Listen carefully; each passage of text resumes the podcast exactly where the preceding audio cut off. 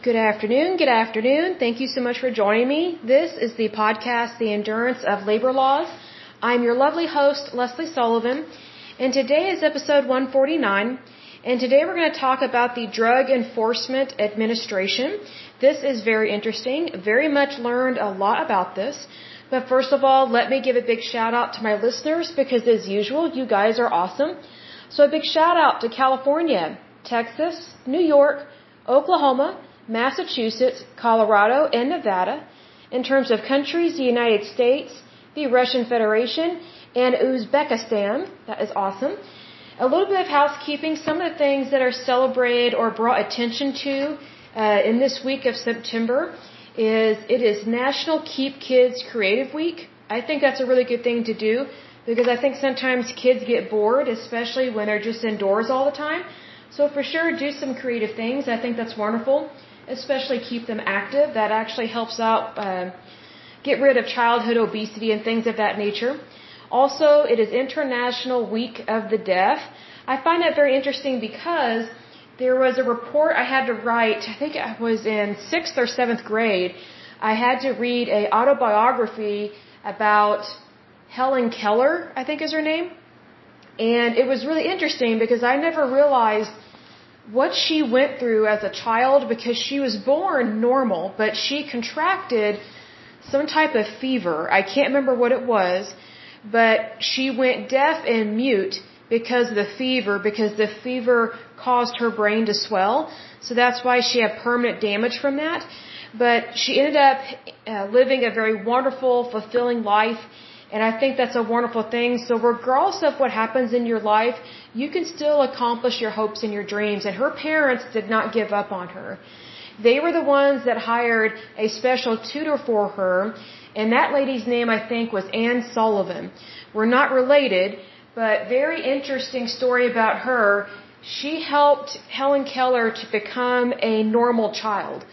And so she helped her to have those natural skill sets that children are supposed to have. She taught her to read and write, all these things. So it was really interesting what all she helped her with. So it's just a really fascinating story about Helen Keller and about uh, Anne Sullivan for sure. Very unique women, very strong women especially um, during a time when women were not, um, they weren't always treated with dignity and respect, especially in their careers. And also, if you had a child that had any kind of disability, they were considered a burden like times a thousand compared to today. It was just not considered, um, well, it was considered a curse to have a child that um, had any form of disability whatsoever. But her parents, uh, Helen Keller's parents, did not view her as that, and they wanted her to have the best life possible. So God bless her and God bless her parents. They did not give up on her. So some other things that are interesting about the month of September. Um, the month of September is National Library Card Sign Up Month. I didn't know that. I don't know if people sign up for library cards anymore because everything is so digital these days, but who knows. But I remember back in the day when I was a little girl, you had to have a library card in order to check out books. And if you didn't have that card, it didn't matter how much begging and pleading you did. Those librarians were mostly mean old women and they were not going to let you have that book to read. They were very, they were just stupid sticklers, but who knows what's going on today.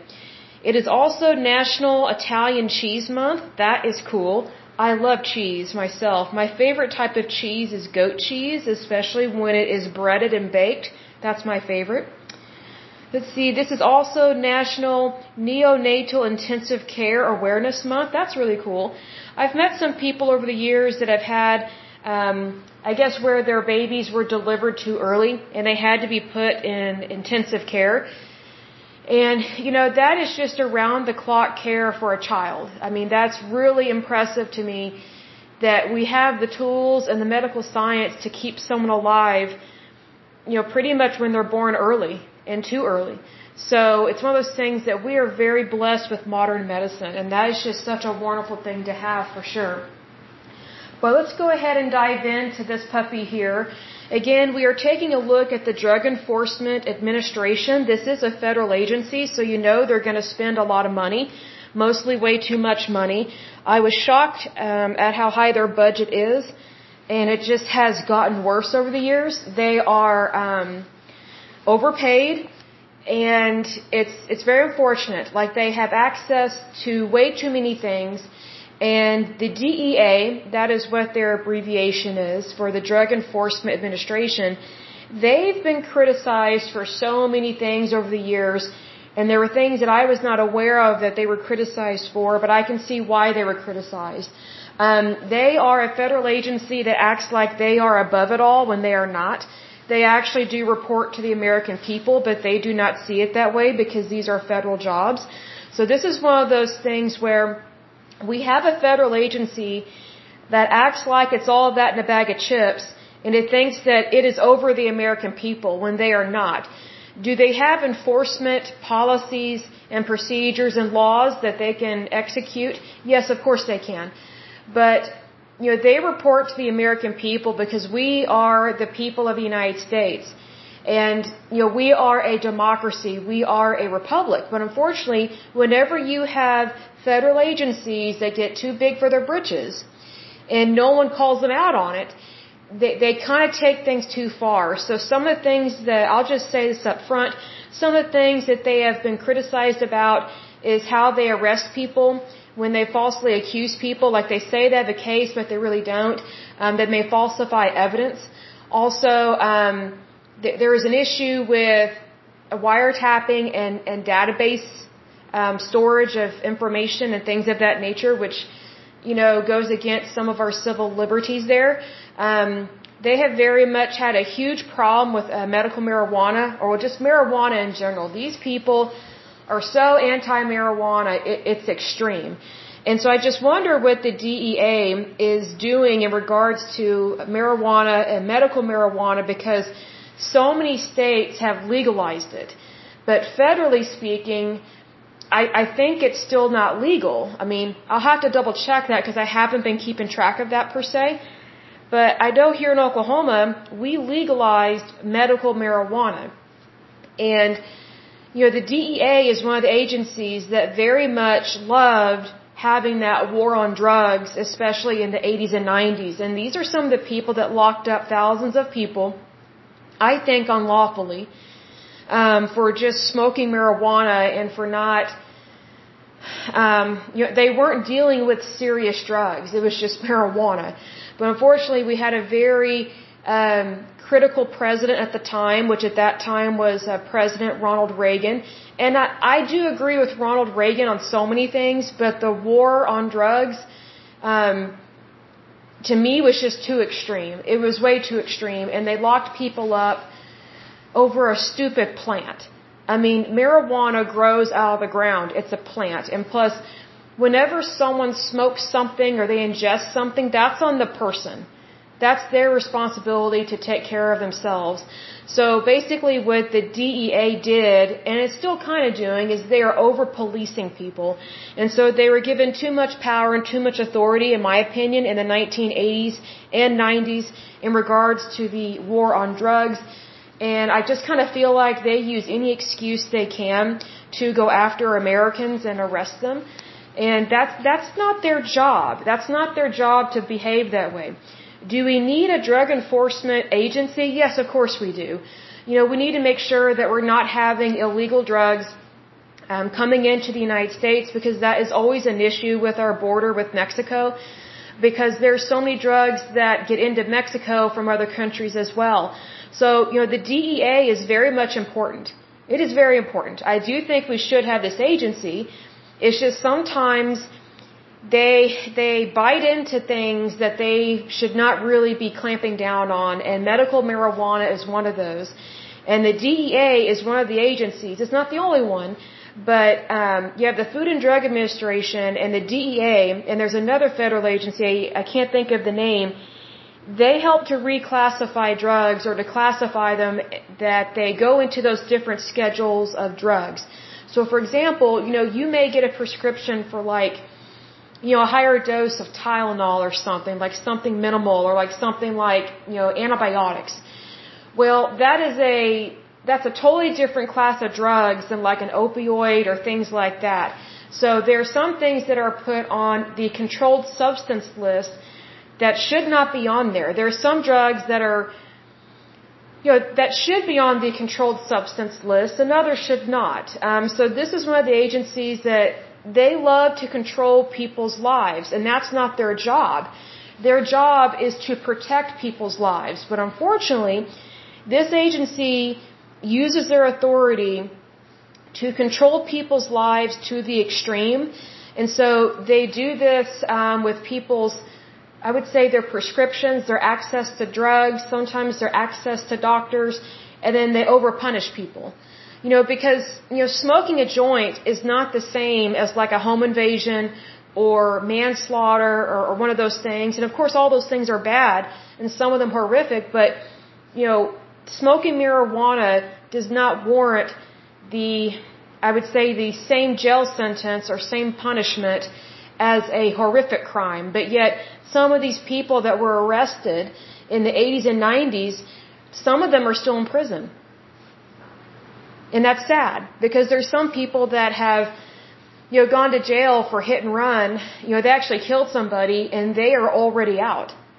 You know, they have already served their sentence term in prison and have been released. But yet this, this war on drugs went to the extreme. It was insane. So it's one of those things that, you know, I don't approve of people being drug addicts in, or any kind of addict really, but that's on the user. It's not our job to shame and blame somebody. If someone has an issue, if they have an addiction of any kind, you know, they need treatment, they need therapy. They need to go to the appropriate healthcare facility and get the help that they need. Going to jail does not treat the addiction and it doesn't help the individual in regards to drugs, alcohol, and things of that nature. So, you know, to me, there is a very distinct difference between someone smoking a joint and then being a hit and run driver. You know what I mean? Or holding up a, a gas station. Like those are extremely different ways of breaking the law. But here's the thing, someone that has a substance abuse issue they are not a violent criminal. You know, they, they are not a risk to society. They, they are mainly a risk to themselves. So whenever someone is mainly a risk to themselves, they need to be treated in a healthcare facility. They do not need to go to jail. And this has been proven not only in the United States, but also in other countries as well. There is a study that I read, and I can't find it, and I can't remember which country this was in, but there was one country um, it was like one of the Americas or something. Um, it was a Spanish speaking country. They had a huge problem either with cocaine or heroin. I can't remember which one, but it was one of the drugs that, that you inject, you know, with a needle. And so instead of and demonizing these people, what they did was they helped get these people off these drugs. And so what they did was they decriminalized it as a, um, you know, as how to describe this, they they decriminalized it so that you're not breaking the law, but instead you would be um, admitted into a healthcare facility so that you could receive treatment.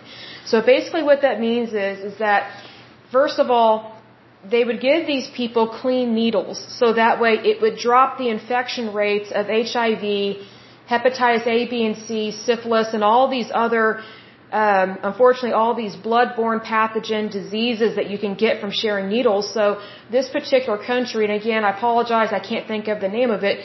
They had a very high rate of HIV, uh, new infection, uh, new infection cases and diseases, and so they're like, we need to get a handle on this because what we're doing is not working. Just rounding these people up, shaming and blaming them, and sending them to prison is not getting them the treatment they need at all. And then when they come out they are worse off than when they went in. So they gave these people fresh needles, clean needles every time. And then also they gave them the opportunity to go to a healthcare facility to get them off of that drug. And so what some people don't realize is that a lot of these addicts, they can't just stop midstream. Like they can't just stop cold turkey because it could actually kill them or it could greatly cause them to go into a fit. I mean, it can, it can do strange things to the brain, the heart, and the lungs. So what happens when these people get admitted to a healthcare facility, that is geared at getting them off of their addiction, you know, helping them to not have that addiction anymore, they are put under the supervisory care of a physician, meaning someone that is an MD, not a nurse, not a medical scribe or a medical assistant, but this needs to be a doctor, someone that's been to medical school. So they are put under the care of a doctor. And what this doctor does is they administer the the same dose that they were taking pretty much in terms of whatever they were taking and then they slowly trickle it off. They slowly decrease it over time so that way it's not just cold turkey. They don't go into shock. They, they don't have agitation. They don't have, uh, I, don't, I don't know if the right word is psychosis, but they don't have like a psychological episode, which is what can happen sometimes when these people are taken off of their drugs because also a lot of these people are using street drugs. So whenever these people go to these healthcare facilities, they are getting, I don't want to say pure drugs per se because that can be harmful in terms of it being you know, 100% XYZ, whatever it is, but, but they get a clean version of it. So it's not adulterated, it's not a street drug, it's medically regulated. So that way they know exactly what these patients are being administered. They know what dose and, and they know what ratio. Because the thing that sucks about street drugs, first of all, it, it being a bad habit to have, it's very horrible for your health, horrible for your life, but also you technically don't know what you're getting because you're not getting this medicine from a doctor, you're not getting it from a pharmaceutical company, you're just getting it from some random person on the street, who knows how they made it? If it was in a clean, sterile facility, probably not. It could be contaminated with, something else. So just so you know, the drugs that are administered to these patients that go into these healthcare facilities, these are not street drugs. They are the same drug that they're taking in terms of like heroin, cocaine, whatever the case may be, but it's it's a purer version of it I don't mean it's I don't mean it's more concentrated because that would be uh, more lethal. But this is where it's not a a, um, a a contaminated street drug, so that way they know exactly what these patients are taking, and they can help them to not need or desire this drug anymore. And so whenever this country, I can't remember the name again, but whenever this country ran that operation that way they had a extremely, extremely high success rate for people that were cured of their addiction. They never wanted to do that drug again and their lives were cleaned up and they went back to living a normal life and they had no desire pretty much to ever do a street drug again like that. See, that's the appropriate way to handle that. If you just throw them in prison and you don't get them the care that they need, and then also they are around some really bad people all you're doing is you are creating more criminals. So that's what happened during the war on drugs via the DEA. They actually created a bigger problem. So that's very unfortunate, but that's sometimes what happens when you have a, a knee-jerk reaction to things. So just FYI, that's kind of how that happened and why it happened. It's unfortunate, but every day, you know, we can always get better at what we do, right? So it's good that that we shine a light on this because I think there's a lot that we need to know and understand about our different federal agencies because should we have them, yes, but their their jobs and their responsibilities and the privileges um, that they have to enforce their their jurisdiction is questionable in my opinion. And I say that with the utmost respect because I know they do a good job. I know they protect us from a lot of things but they also overdo it. They're almost like the TSA, you know, those agents at the airport. You know, when you meet a bad one, they're they're it's it's like hell on earth. It's horrible, right? So this is why you have to be careful with how much power you give to the federal government and how much money you give to them. Because whatever monies you're giving to them, these are federal tax dollars, meaning our wages are paying for this. So just be aware of that. So just a little bit of information about it. The DEA was formed July 1st, 1973. It had different names before then, but the DEA is a merging of several different departments. So you know, President Richard Nixon was trying to bring all these departments together so that way they could function better, which is a good idea. It's just like the EPA, you know, where before the EPA was created, you had all these different uh, agencies that were not communicating with each other in regards to the environment and how to clean up these hazardous sites and not much was getting done because you know they were too busy being bossy with each other as opposed to actually coming together and working together and trying to figure out hey what can we do to help our citizens? So, some of the previous names of this agency um, are the Federal Bureau of Narcotics, Bureau of Drug Abuse Control, Bureau of Narcotics and Dangerous Drugs. See, here's the thing: not all drugs are dangerous. So that that's a telltale sign right there that that they are just complete completely against drugs altogether because basically anything can kill you you know, if you drink too much water, technically you could die because you're you're you're you're giving your body too much fluids and then it oversaturates your blood and it and it affects your cells. Well, that's water. Well, we all need water, but it depends on the amount, right? So that's why they say a good range is like 64 ounces a day in terms of water, but you know, not all drugs are dangerous, but any of them can be dangerous depending on how you use it and how often and if you actually need that drug. So right there it tells you they just assume all drugs are dangerous. That's what that tells you. And you cannot make a blanket statement like that. And first of all, and first of all, be truthful. Secondly, be accurate. See, because there's the thing, you know, taking a controlled substance, you know, it's it's not the same as taking like an herb. You know what I mean? Like it's just it's just not the same. Or taking like a, a children's vitamin. You know what I mean? Like you just have to practice caution and you know practice due diligence and things of that nature and just be aware of things. Some other names that they had was Office of Drug Abuse Law Enforcement. So that tells you right there they have a negative opinion of people that take drugs and they have a very clear definition in their mind that pretty much anyone that takes a drug is abusing a drug. And they think that if you take a drug, that you will become a drug abuser and that's not true. It is actually quite rare for people to abuse drugs. It is very rare. Like if you if you take the entire population, like th that number of the United States, and compare how many prescriptions are filled to how many people actually become drug addicts, it is very low. So what they like to convince people is, oh, you know, there, there's an opioid crisis or there's a methamphetamine crisis, there, there's a cocaine crisis. They use the word crisis to get people stirred up. And plus the news media, they always love a free hotline, right? Like they always love a, a new hot ticket item to sell basically to scare people on their shows. But here's the thing.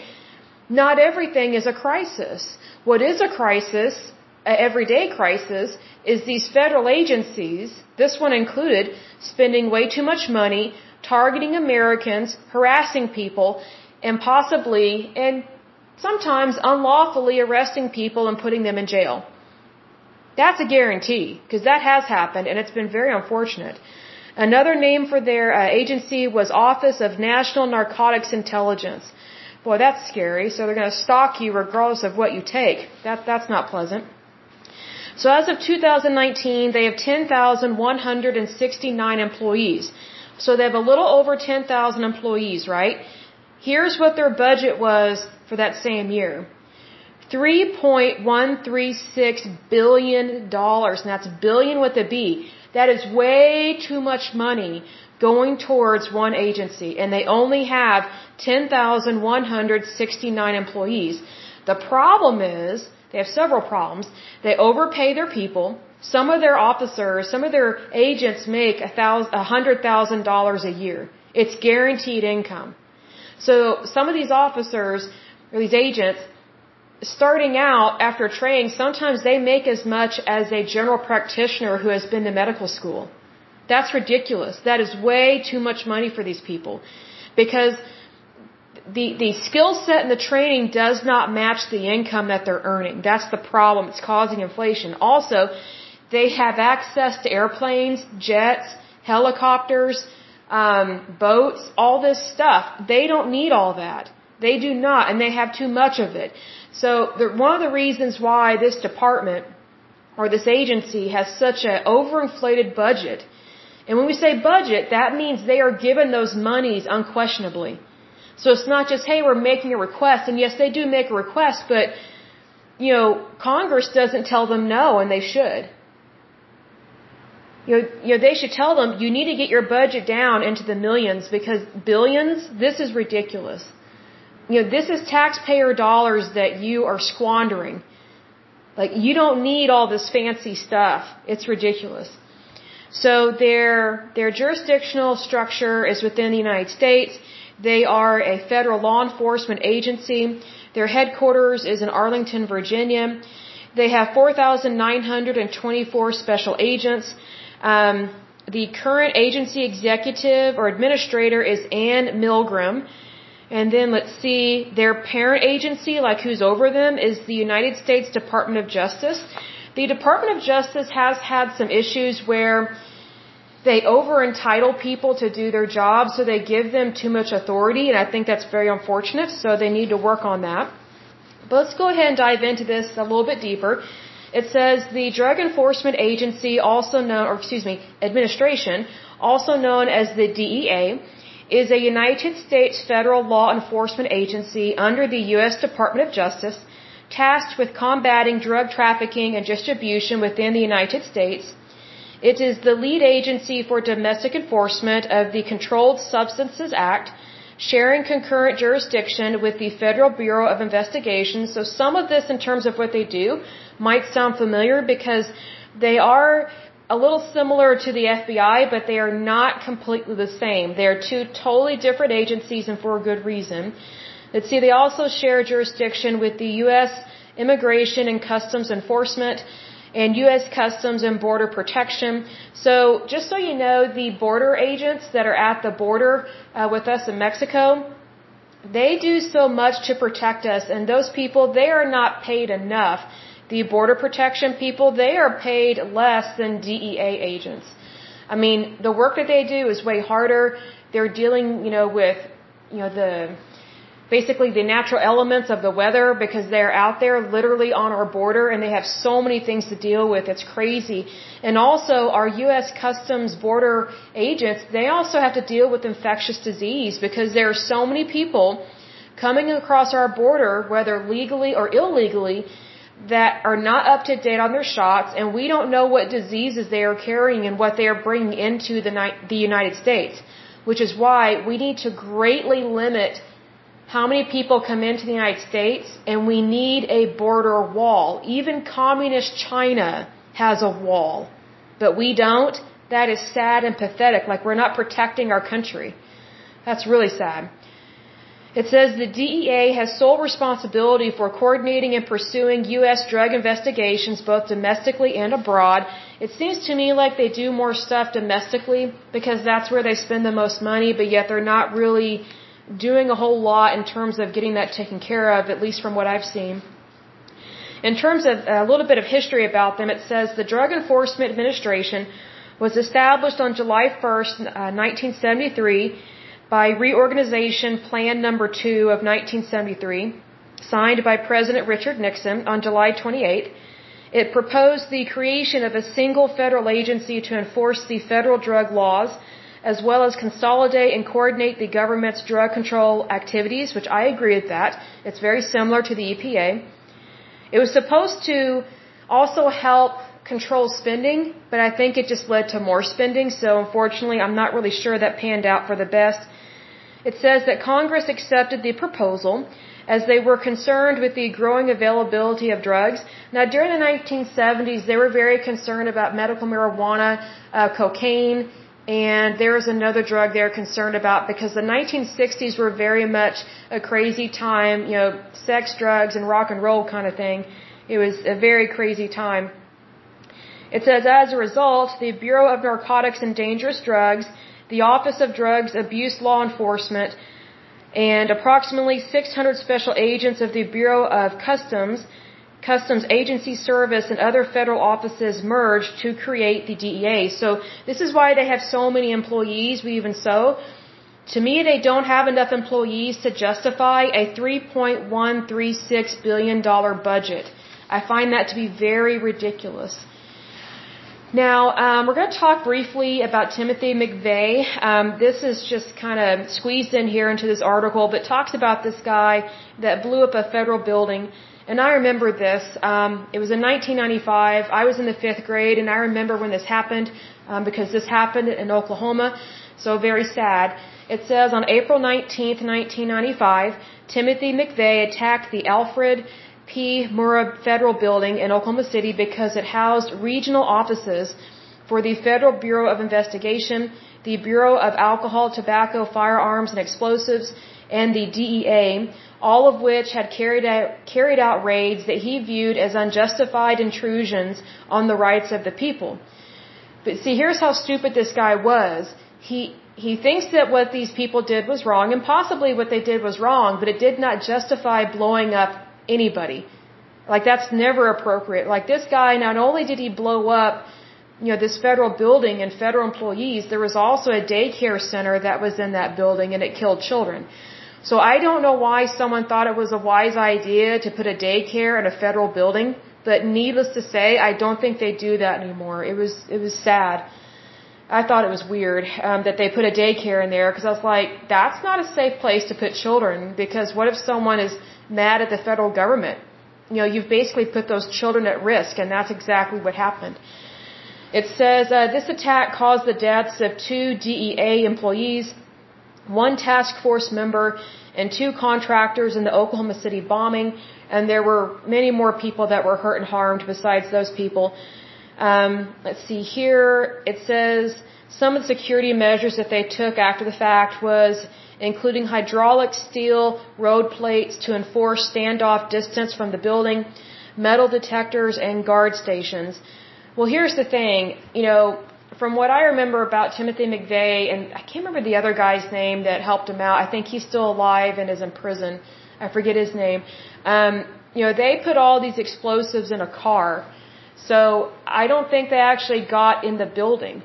So this was outside the building. So you can have all the metal detectors and all this quarantining kind of stuff in the building and right outside the building, but it still will not protect you from an explosion that that uh, takes place in a car, which is what they did. So then it goes on to say in February 2003, the DEA established a digital evidence laboratory within its offices of forensic sciences that has nothing to do with the um, Timothy McVeigh issue, but it's just kind of inserted in there. I guess they're trying to uh, let people know that they have better laboratory um, evidence. So it, I guess that's better, which it should be. But needless to say, um, the the Murrah bombing was horrific here in Oklahoma, and it was it was a shock. I mean, no one would have ever expected that to happen. Um, but it's one of those things that when you have crazy people that have crazy thoughts, they do strange things. Because I look at it this way, you know, if someone has a problem with somebody else, you, you don't go blowing them up and you don't blow up where they work or, you know, you don't target an entire, you don't target anybody. Like you, you, you file a complaint or, or you get an attorney or you go to like a watchdog agency and you report it. Like, you know, you cannot solve problems with uh, with violence like that. It just doesn't work that way. It's one thing, you know, if you are in war, you know, let's say for example, you know, World War II. The number one reason why the United States got involved in World War II was because Japan bombed us. You know, they bombed Pearl Harbor. You know, we had every right to get involved in the war at that time and to go after Japan and the Nazis and things of that nature. But it's one of those things, if someone's not attacking you, um, you know, you don't have the right to go out and kill people. You know what I mean? Because it's, it's one of those things you're not justified. Because, you know, with World War II, you know, we were completely justified in defending ourselves and defeating, you know, these evil powers, um, that were overseas and that were starting to come over to the United States and hurt and harm our citizens. Um, so it's one of those things that you know, there's a time and place to defend your country and to do it appropriately, but Timothy McVeigh, he was so screwed up in the head. He was extremely screwed up in the head because in his mind, he thought he was defending the United States by killing citizens of the United States. Like that makes no sense whatsoever. Like that's crazy. So just FYI, be aware of that. And it's just, I don't know how else to describe it because it's, I just remember when that happened. It was so horrible. Even though I was in the fifth grade, it was still very tragic. I remember the day. I remember where I was. Um, I remember what class I was in. Um, I, I remember my parents being very upset. I remember the adults being very upset, um, just in general in Oklahoma. And it was just kind of like, oh my gosh, what do we do?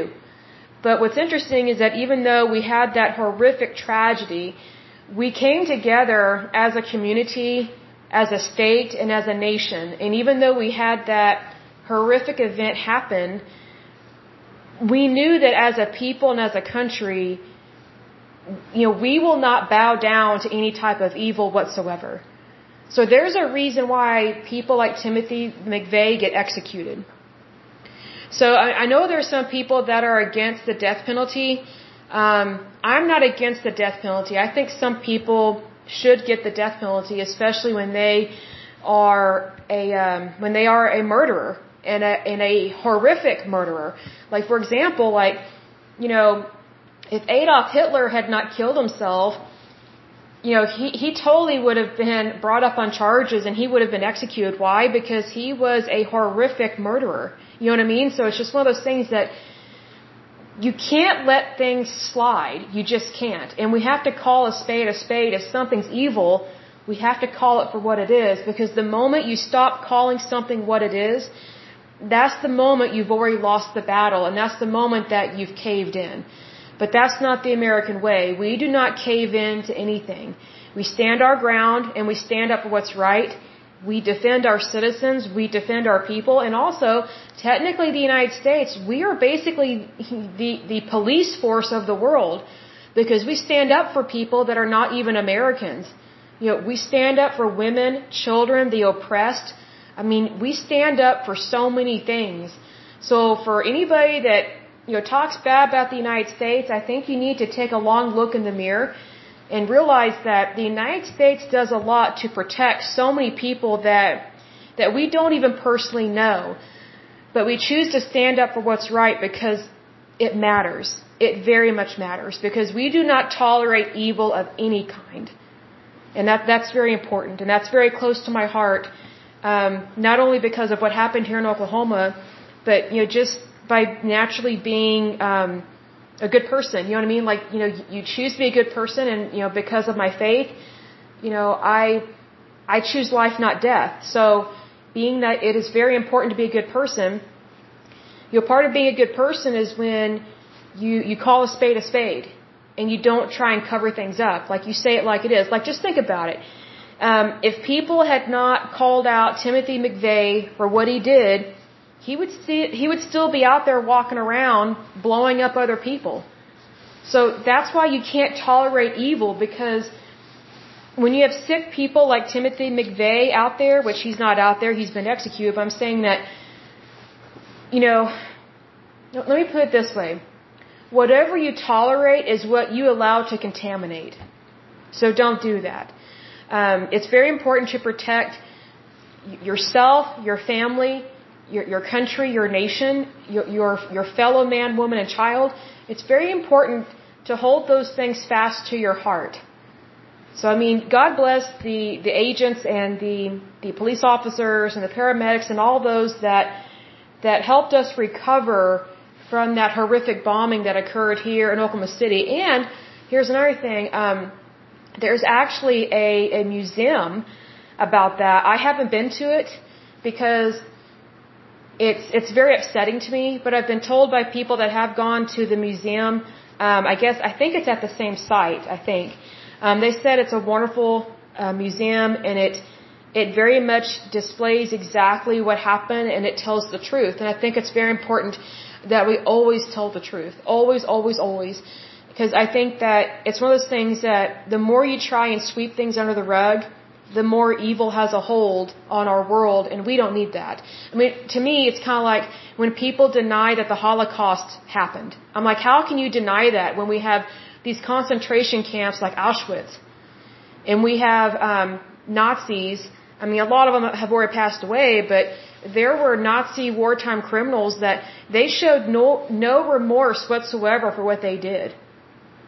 Even female war criminals that were Nazis showed no remorse for what they did. It was creepy.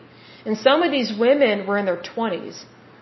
It was creepy. It's just like, you, you don't, you don't imagine and you never think that a 20 something year old could be so evil. But here's the thing. Anyone can be evil at any time because it's a choice. And when someone chooses to degrade life, they've got some serious issues. But anyway, I don't want to get hung up on that because I, you know, I think we should move forward and continue to discuss the DEA. But needless to say, it's very important to not tolerate evil of any kind. That's, that's very important because that is the American way. We do not tolerate evil. We do not. That's why we are basically um, the police officers of the world. I don't necessarily like that, but if that's what we have to do to help protect people, then then I guess that is our our calling in life. And you know, God bless the United States that we do so much to to help people that we that we don't even know, but we do try and guard and protect, especially the innocent. Um, so a little bit about this organization in terms of the DEA. It says the DEA is headed by an administrator of drug enforcement appointed by the President of the United States and confirmed by the U.S. Senate. The administrator reports to the Attorney General through the Deputy Attorney General. The administrator is assisted by a Deputy Administrator, the Chief of Operations, the Chief Inspector, and three, uh, three Assistant Administrators for the Operations, Support Intelligence, and Human Resources Divisions. Other senior staff includes the Chief Financial Officer and the Chief Counsel. The administrator and the deputy administrator are the only presidentially appointed personnel in the DEA. All other DEA officials are career government employees, hence they are overpaid. DEA's headquarters is located, as stated earlier, um, excuse me, earlier in Arlington, Virginia, across from the Pentagon. It maintains its own DEA academy located on the Marine Corps base Quantico at Quantico, Virginia, alongside the FBI Academy. And let me get a drink of water here. Hold on just a moment.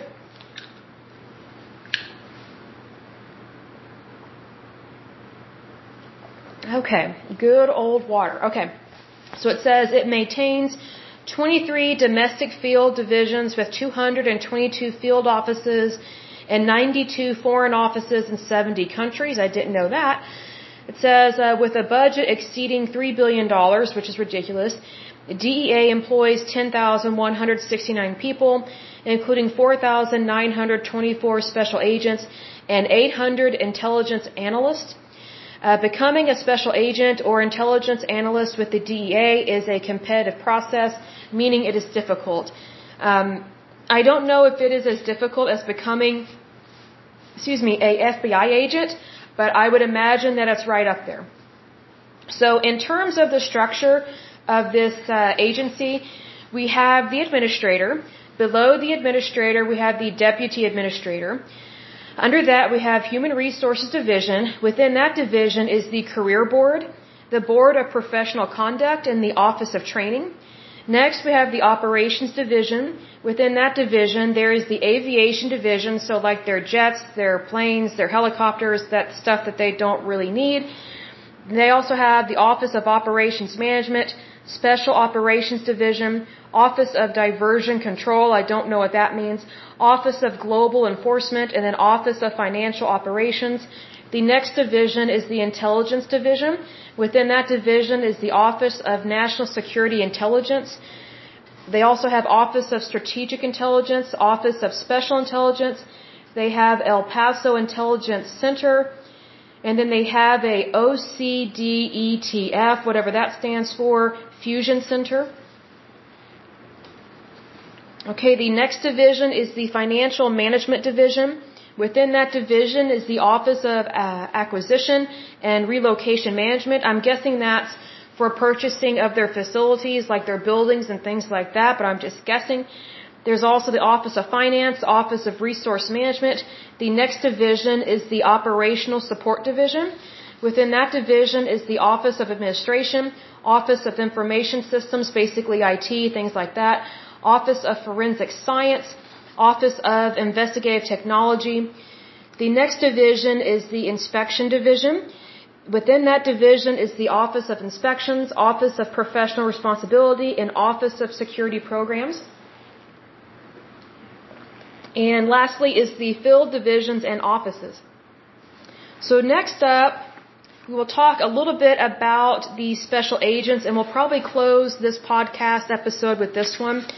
So I'll make a note that we're ending it after the special agents and then the next episode will start with aviation, talking about how they handle aviation, how they use it in their operations. So a little bit about their special agents. It says as of 2017, there are 4,650 special agents employed by the Drug Enforcement Administration. DEA agents starting salary is $49,746 and it ranges up to 55,483. After 4 years of working as an agent, the salary jumps to above $92,592. That's why or one reason why this agency spends way too much money way too much money. It's because they overpay their workers. Someone that does this kind of job that makes just as much as a doctor, I have a big problem with. Because again, the skill set does not match the pay. It just doesn't. It says after receiving a conditional offer of employment, recruits must then com uh, complete an 18 week rigorous training which includes lessons in firearms proficiency, including basic marksmanship, weapon safety, tactical shooting, and deadly force decision uh, training. To graduate, students must maintain an academic average of 80% on academic uh, examinations, pass the firearms qualification test, successfully demonstrate leadership and sound decision making in practical scenarios. I kind of find that hard to believe because they've been accused of arresting people that they should not have and interrogating people in a really horrific way. So I just wonder what kind of people they're choosing to do this and what are their qualifications for that because that's kind of odd. It says, oh, and they must pass a rigorous physical task test, which I agree with that because they should be physically fit. Upon graduation, recruits earn the title of DEA Special Agent. The DEA excludes from consideration job applicants who have a history of any use of narcotics or illicit drugs. Investigation usually includes a polygraph test, which is stupid because anyone can lie. And also, what if someone has a heart issue that they don't know about? It will show up on the polygraph, but it will look like they're lying when they're actually telling the truth. So polygraphs are outdated and they're stupid. So let's see here. Um, the investigation usually includes a polygraph test for special agent, diversion investigator, and intelligence research specialist positions. It says here applicants who are found through investigation or personal admission to have experimented with or used narcotics or dangerous drugs, except those medically prescribed, will not be considered for employment with the DEA. Exceptions to this policy may be made for applicants who admit to limited youthful and experimental use of marijuana. Such applicants may be considered for employment if there is no evidence of regular confirmed uses, uh, usage and the full background investigation and results of the other steps in the process are otherwise favorable. So just be careful about your youth there, I guess. Or only smoke or do it when you're younger. You know what I mean? So I'm not saying do that, but it seems like that's kind of their policy. If you're going to smoke something, you know, do it when you're younger. It says uh, the DEA's rel- relatively firm stance on this issue contrasts with that of the Federal Bureau of, of Investigation, which in 2005 considered relaxing its hiring policy relevant to individual drug use history. So it's kind of one of those things. Each agency has its own criteria, and for you know definite reasons, I can see why with the DEA they would be more strict about drug usage, especially in someone's past, because the the um, their employer is for drug enforcement. So here's the thing: what they don't want to do is they don't want to put someone with a history of drug usage in a job that will tempt them to continue their drug usage issue or put them at risk to start it up again. and I had to pause the recording for a moment to sneeze because something's going with my allergies. But anyway, um, I completely understand why they have that rule. It might seem extreme, but that's actually really smart. So that way, you're hiring people that, you know, at least from the beginning, they will not be tempted to do drugs. However, drug usage is very common within, I would say, jobs like this because they are exposed to these things. And it is tempting, I would say. But anyway, um, that is it for this lovely podcast. I will go ahead and end it there. But as usual, until next time, I pray that you're happy, healthy, and whole, that you have a wonderful day and a wonderful week. Thank you so much. Bye bye.